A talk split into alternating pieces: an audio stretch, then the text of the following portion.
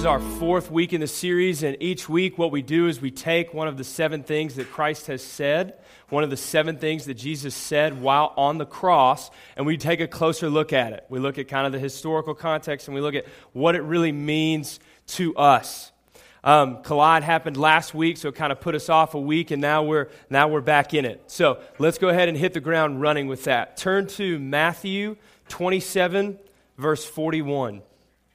Matthew chapter 27, verse 41. And this is a good um, little section of scripture because it really catches us up to everything that we've talked about beforehand, just about, and it ends with what we're going to talk about tonight. So, Matthew 27, verse 41, and, and leaders kind of help out those who may be struggling to figure out where, uh, where that verse is, and at least point them to the table of contents, either one. So, Matthew 27, verse 41, and we're going to read through 46. Let's go. In the same way, the chief priests also, along with the scribes and elders, were mocking Jesus and saying, He saved others, he cannot save himself. He is the king of Israel. Let him now come down from the cross. So Christ is hanging on the cross in this moment, and we will believe in him. He trusts in God. Let God rescue him now, if he delights in him. For he said, I am the Son of God. Verse 44. The robbers who had been crucified with him were also insulting him with the same word. So just remember, this is, like Matthew says, both robbers were making fun of Jesus on the cross. Both thieves on the cross originally were making fun of Christ. And then, thanks to the Holy Spirit, one of the thieves realized what Jesus was doing for him and then began to defend Jesus. And, and because the thief realized what Christ was doing for him, he became a Christian on the cross. And Jesus said to him, Today you will be with me in paradise, like Bob talked about a few weeks ago. So that's verse 44. Look at verse 45. Now from the sixth hour, so that's noon, now from the sixth hour, darkness fell upon the land until the ninth hour, so that's 3 p.m. So one more time. Now from the sixth hour, darkness fell upon all the land until the ninth hour. At about the ninth hour, Jesus cried out from the cross with a loud voice, saying, Eli, Eli, lama sabachthani. That is, My God, my God, why have you forsaken me? The death of Jesus Christ for the sins of mankind is the most beautiful and the most perplexing event in human history. And I say perplexing, I say confusing because maybe you're like me and, and you, you've grown up kind of maybe hearing about the death of Jesus and you've maybe heard this word gospel some, but you can't really reconcile it. You can't really understand what the death of a Jew 2,000 years ago has to do with your life today, has to do with, has to do with you. And that's what we're going to focus on tonight the cross and you. Or maybe we should call, maybe we should call it your cross and you. Picture it like this um, there's a moment when you're growing up where you do something wrong. And, and I want you to picture something actually bad, something you would really get in big trouble for. Maybe, maybe you were looking at something on your computer that you're not supposed to look at and, you and you left it up on the screen. Or maybe you've broken something in your house that is of great value and it's in a mess in pieces on the floor. And while you're walking around panicking, you see your brother or your friend walk into the middle of the broken mess or sit down in front of the computer screen. They are going to take the blame for you. And just then, your parents get home and they come in, and you see that look on, on mom or dad's face when they realize that something bad has happened. And they look at what's happened and they look at your brother or they look at your friend and they begin to scream at your brother and, and just, just unload. And as you watch your brother being punished for what you did wrong, you see him never folding.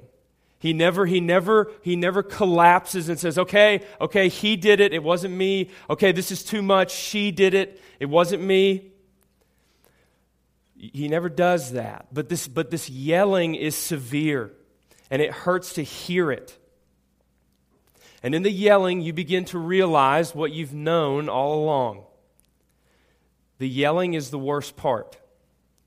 That, that time that feels like an eternity, that moment of total anger and wrath being poured out on your brother is just, is just awful to watch. And it's much worse to bear it. And there's, and there's, and now, now come in, because there's a moment. There's a moment while your brother is bearing it that the yelling and the anger just becomes too much. And your brother breaks inside and his eyes water. And in the middle of the yelling, he doesn't, he doesn't fold, but tears begin to fall down his face. That, that exact moment, when that begins to happen, that exact moment, when the yelling is just too much and his eyes begin to water and the tears start to fall, he'll, he'll take the punishment for you. But in that moment, it's broken him. That moment, that when it breaks, that's exactly what's happening on the cross when Jesus says, My God, my God, why have you forsaken me? This is the moment. This is the moment right here with what we've been talking about this whole time. This is the exact moment when Jesus is kicked out of his family and the door is now open so that we can be drawn in by God. In John 6:44, Jesus says, "No one can come to me unless the Father draws him." That drawing, that can't happen without the cross. And you say, why can't that happen without the cross? Because you're too sinful. You're too covered in sin. And God cannot be in the presence of sin. He can't draw you in. All He can do is torture you and punish you because of your sin. But on the cross, Jesus is being screamed at and tortured and punished for you in your place. Now your punishment has been given. Now God can draw you. Let's take a closer look at that and let's start with the punishment. Look at verse 45. Look at Matthew 27, verse 45. And let's look at this punishment. Let's look at this darkness. Okay. Now, from the sixth hour, and again, that's noon, darkness fell upon the land until the ninth hour. So remember, from noon to 3 p.m., darkness falls on the land. From noon to 3. The time, the time when, think about when you go outside at 2.30 in the afternoon, the time of day when the sun is at its highest point in the sky, the time of day when it's supposed to be brightest outside, and it's total darkness. There's, um, there's, a, there's, like, there's a historical record that talks about letters that Romans were writing to each other during this time on this day. And one of the records says that all the lamps in Rome were lit from noon to 3. Pretty cool. We have a habit in the church of associating this darkness on the cross, this darkness, we associate it with sadness. As, as if there's a sadness with Jesus being put on the cross, and, and God is mourning his son on the cross. And that's not what's happening here. Remember, Jesus is not being mourned by God at this point. Jesus is being punished by God here for us. And that actually fits because in the Old Testament, when you look back, in the Old Testament, darkness is not associated with sadness in the Old Testament. Darkness is associated with punishment. And if we had time, we would look at Isaiah chapter 5, Isaiah chapter 13, Isaiah 60, Joel 2, Joel 3, Amos chapter 5, Zephaniah 1, and even in the New Testament, Matthew 24, Mark 13, Luke 21, Acts 2. And we would look at all these instances where darkness is associated with punishment. But we're just going to look at a couple. So go to Isaiah chapter 13. Isaiah chapter 13, verse 10. And we're going to look at a quick connection, and we'll look at a couple more, but we're going to look at the connection that God draws between darkness and punishment, not sadness. Isaiah chapter 13, verse 10 says this, and this is God speaking. For the stars of heaven and their constellations will not flash forth their light. So they won't give off their light. The sun will be dark when it rises, and the moon will not shed its light. Why? Thus, I will punish the world for its evil and the wicked for their iniquity. I will also put an end to the arrogance of the proud. So you see, the darkness there is associated with punishment. God puts darkness with punishment. Listen, you don't have to turn there. Listen to Zephaniah 115.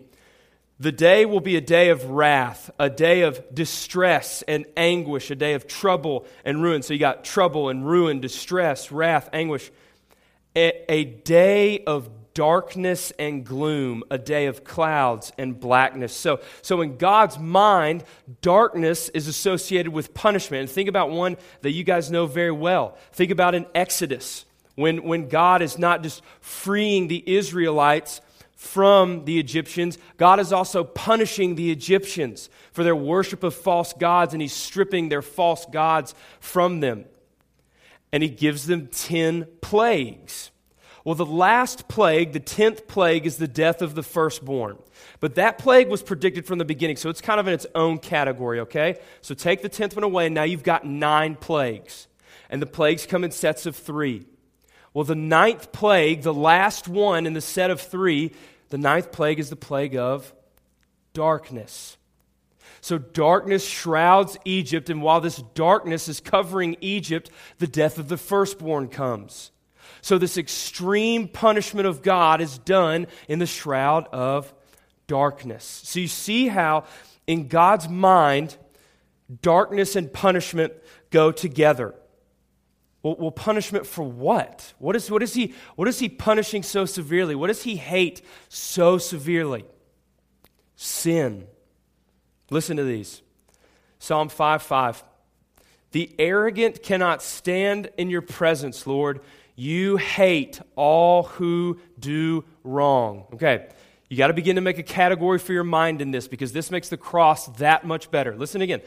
The arrogant cannot stand in your presence. You hate all who do wrong. God does not just hate the sin that people commit, He hates and has hatred for the sinners who commit them. He does not just hate the evil that people do, he hates the people who do evil. This makes the cross that much more scandalous, that much more incredible, that much sweeter, that much more amazing. And we'll get there in just a second, but listen to a couple more of these. Psalm 11:5. The Lord tests the righteous, but his soul hates the wicked and the ones who love violence. So the depths of God's soul, depths that we don't even realize, they hate wickedness and the wicked people who, who do these wicked things. Leviticus 20, 23. And this is, this is when God is bringing the Israelites into the promised land. And they're surrounded by all these other, uh, all these other nations. You must not live according to the customs of the nations that I'm going to drive out before you. Because they did all these things, I detest them. To detest means to dislike strongly. Last one, Hosea 9:15. Every, every evil of theirs is in the country of Gilgal. There I began to hate them because of the wickedness of their deeds. I will drive them out of my house. I will love them no more. So, and, and, and maybe, you know, that's just the Old Testament with God and his hatred for sinners and for, and for the wickedness that they do. That's just the Old Testament. Well, let's look at the New Testament and look at what the New Testament says about how God feels about sinful people and sin. Turn to John chapter 3, verse 36. John chapter 3, verse 36. And it says this He who believes in the Son has eternal life, but he who does not obey the Son will not see life, but the wrath of God abides on him. So he who does not obey the Son, that's sin. He who does not obey the Son will not see life, but the wrath of God remains on him. Do you know what wrath means in, in, in the Greek? It means, it means anger. It means his, his anger stays on them. He is angry at the person, not just at the sin that they're doing, but at the person. It also means vengeance. Vengeance is it means when you pay somebody back for what they owe you. And we have sinned against God, and so he owes us this wrath. That's what we're supposed to get for our sin is this wrath. Listen to Habakkuk 113. Your eyes are too pure to approve of evil, Lord, and you cannot look on wickedness with favor. So, so God, his eyes are so pure that he cannot even look on evil. He cannot even look on us in our sin. So we are separated. Our sin has totally separated us from God. We are separated from God by his holiness and by his anger at us and our sin. So now go back to the cross. So all of God's anger, all of God's hatred, all of God's wrath, all of God's justice and punishment towards us is being poured out on Christ instead from noon to 3 p.m. All of the anger and hatred and wrath that is reserved for us God instead, in love, takes it away from us and pours it out on Christ instead on the cross from noon to 3 p.m. Now remember, what we've been talking about this darkness. Darkness means punishment, remember? So darkness means punishment. The, it's punishment for sin. The greater the darkness, the greater the punishment. The greater the darkness, the more severe the punishment. A little bit of darkness means a little bit of punishment. God's hatred for our sin, God's hatred for all of our sin was so great that he had to blot out the sun.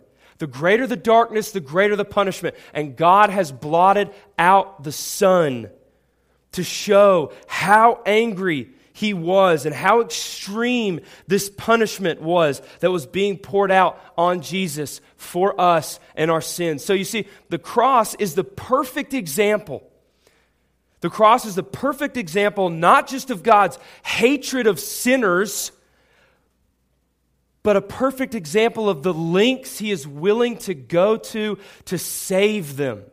The cross is the perfect example of God's hatred for sinners, but even more so, it is a perfect example of his love for them. The cross is the perfect example of the punishment that sinners deserve and the mercy that we receive instead.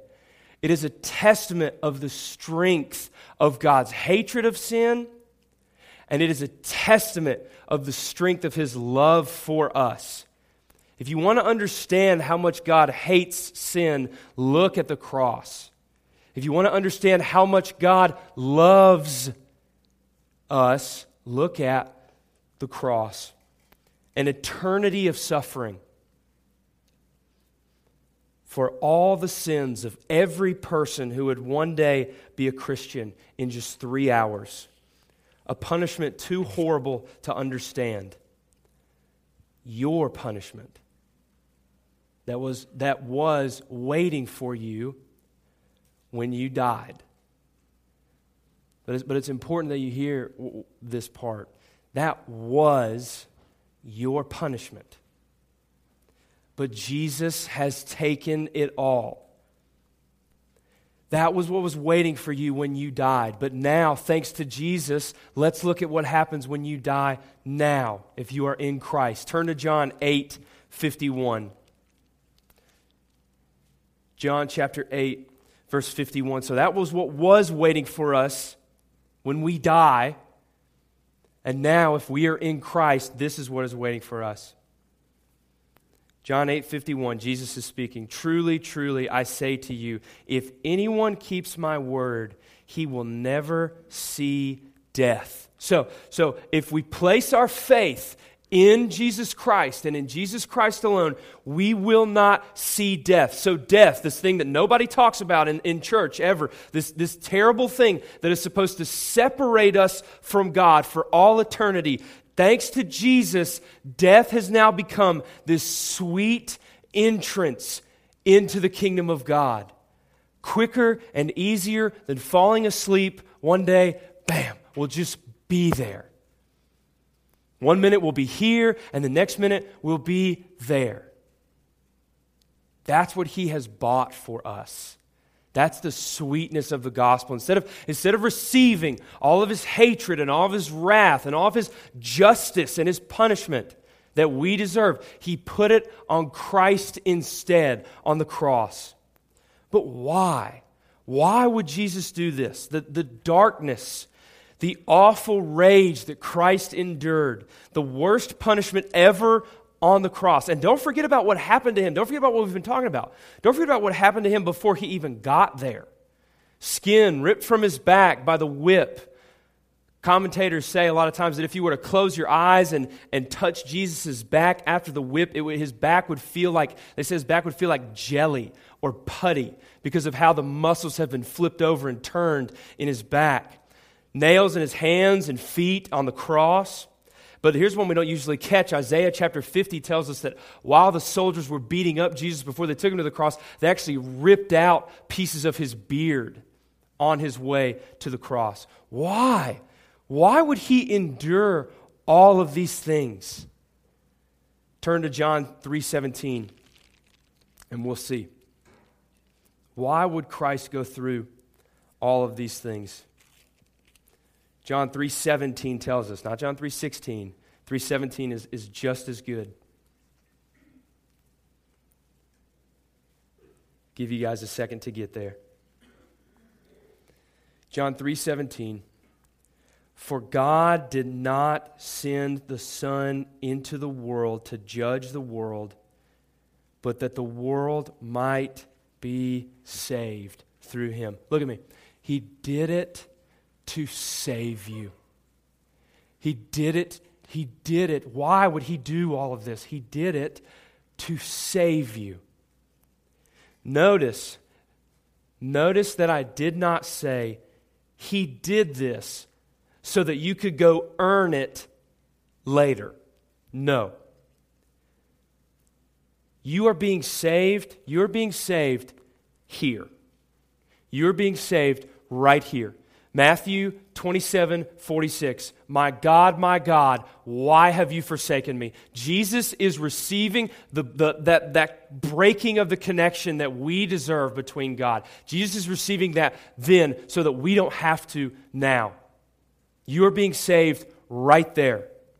It's not up to you anymore. Christ took it all. Salvation, this is so important. Salvation does not come in two parts. Because this is what we hear all the time. Salvation does not come in two parts. It is not, listen to me, it is not. Jesus came, so now you need to stop sleeping with your boyfriend. No. Now you need to stop cussing. No. Now you need to stop looking at porn. No. Christ is here because you have already slept with your boyfriend. You have already looked at porn. You have already cursed in front of the presence of a holy, amazing God who cannot even look upon sin. It's too late for you. You will never be able to put it back together. You will never be good enough. Punishment is all that's left. You've already broken it. Your heart is evil. You cannot fix it. Your parents are turning the corner, and wrath is coming.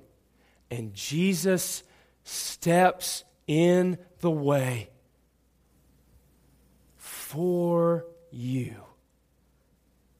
And as the sun goes dark and wrath is being poured out on him, he looks down from the cross and he says something to you he doesn't say in his agony, he does not say, How could you?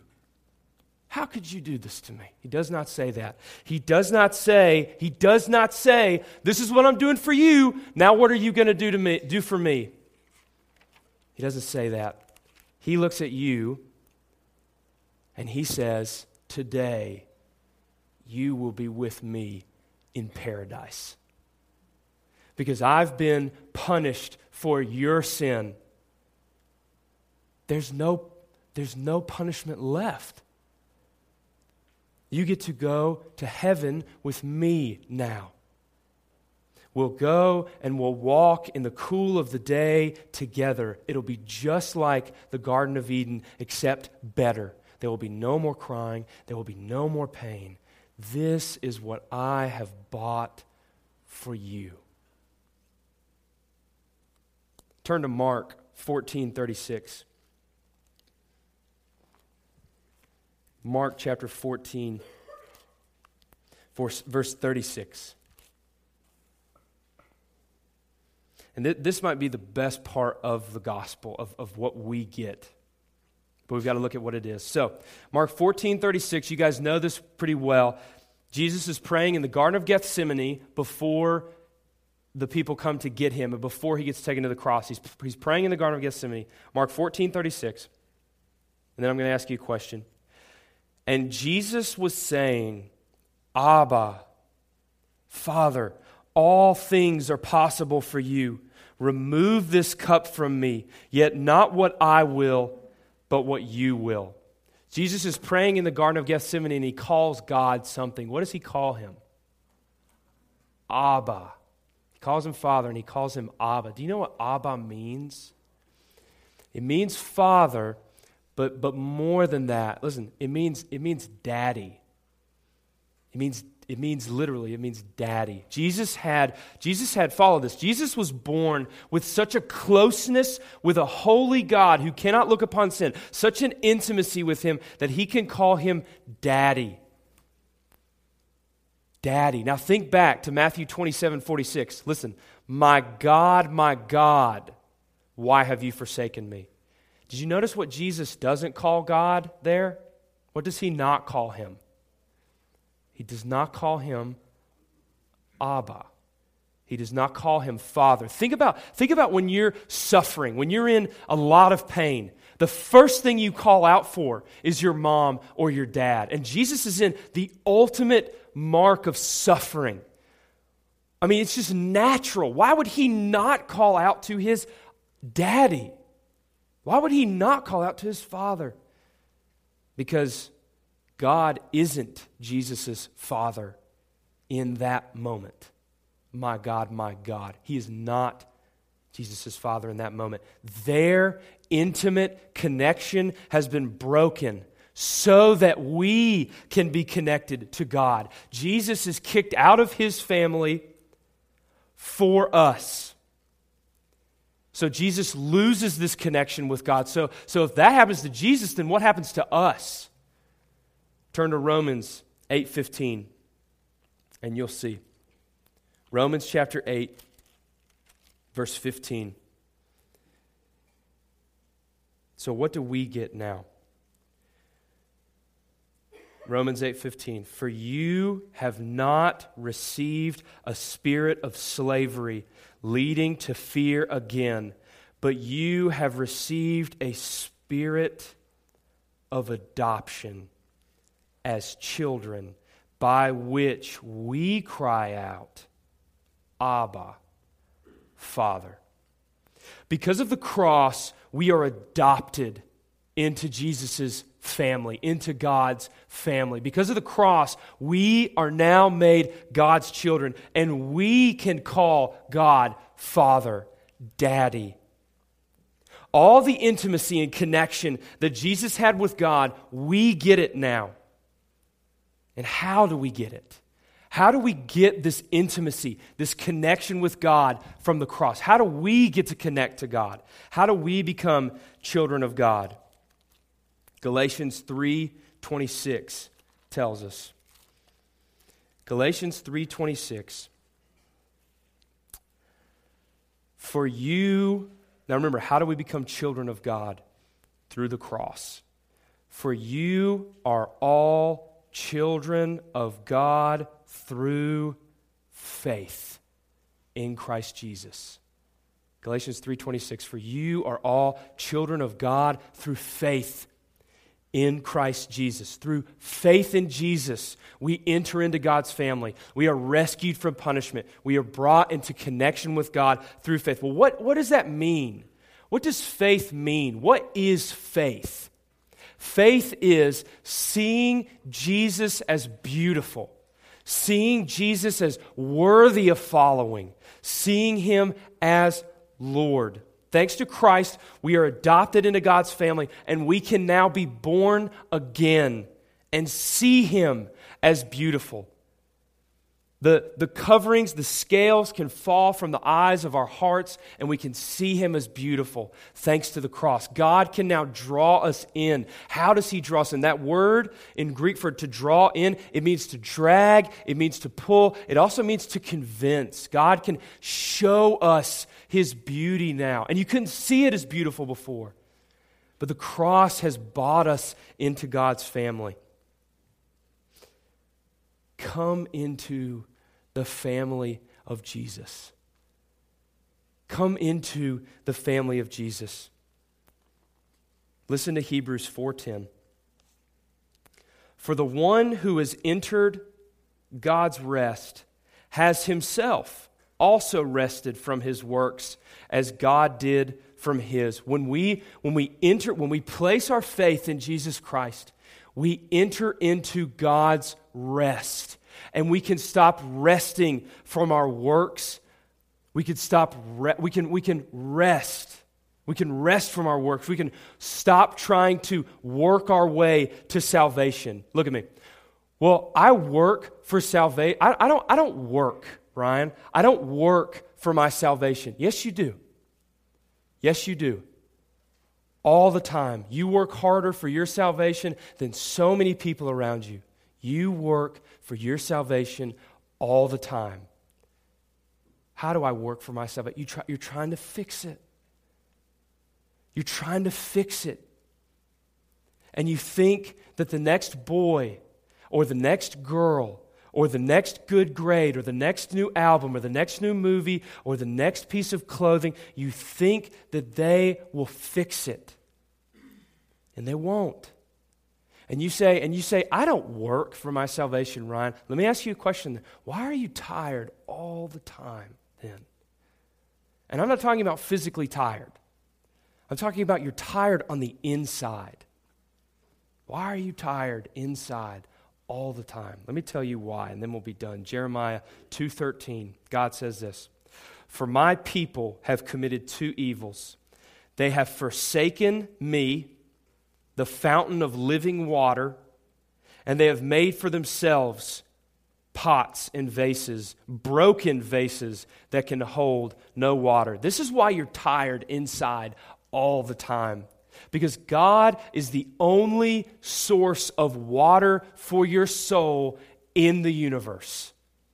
He's the only true source of living water for your soul in the universe. And you have forsaken Him and in doing that, you have created things for yourself, things that are not just not just not water, but they cannot even hold water. And the whole time you're after these things that aren't water, your soul is not getting water, and your soul is dying. While you reach for the next girl while you continue to date and date and date and date and break up and break up and break up, for the next boy, you see movie after movie after movie, and you buy thing after thing after thing, and it never satisfies. One more. I need one more. Continue, one more. If I just can date him, if I can just date her, if I can just get the more and more. And your soul, the whole time, is dying of dehydration because you're not going to the only source of living water. There's a hole in your heart, and it is meant for Jesus Christ. You are meant for a different family. You are meant to be in the family of God through faith, not works, through faith in Christ Jesus. What is faith? Through seeing Him as beautiful, through seeing Him as worthy of following. Come into the family that Christ died to put you in. Rest in the work of Jesus. Rest in Jesus' payment. I invite you guys to do this. Let's pray.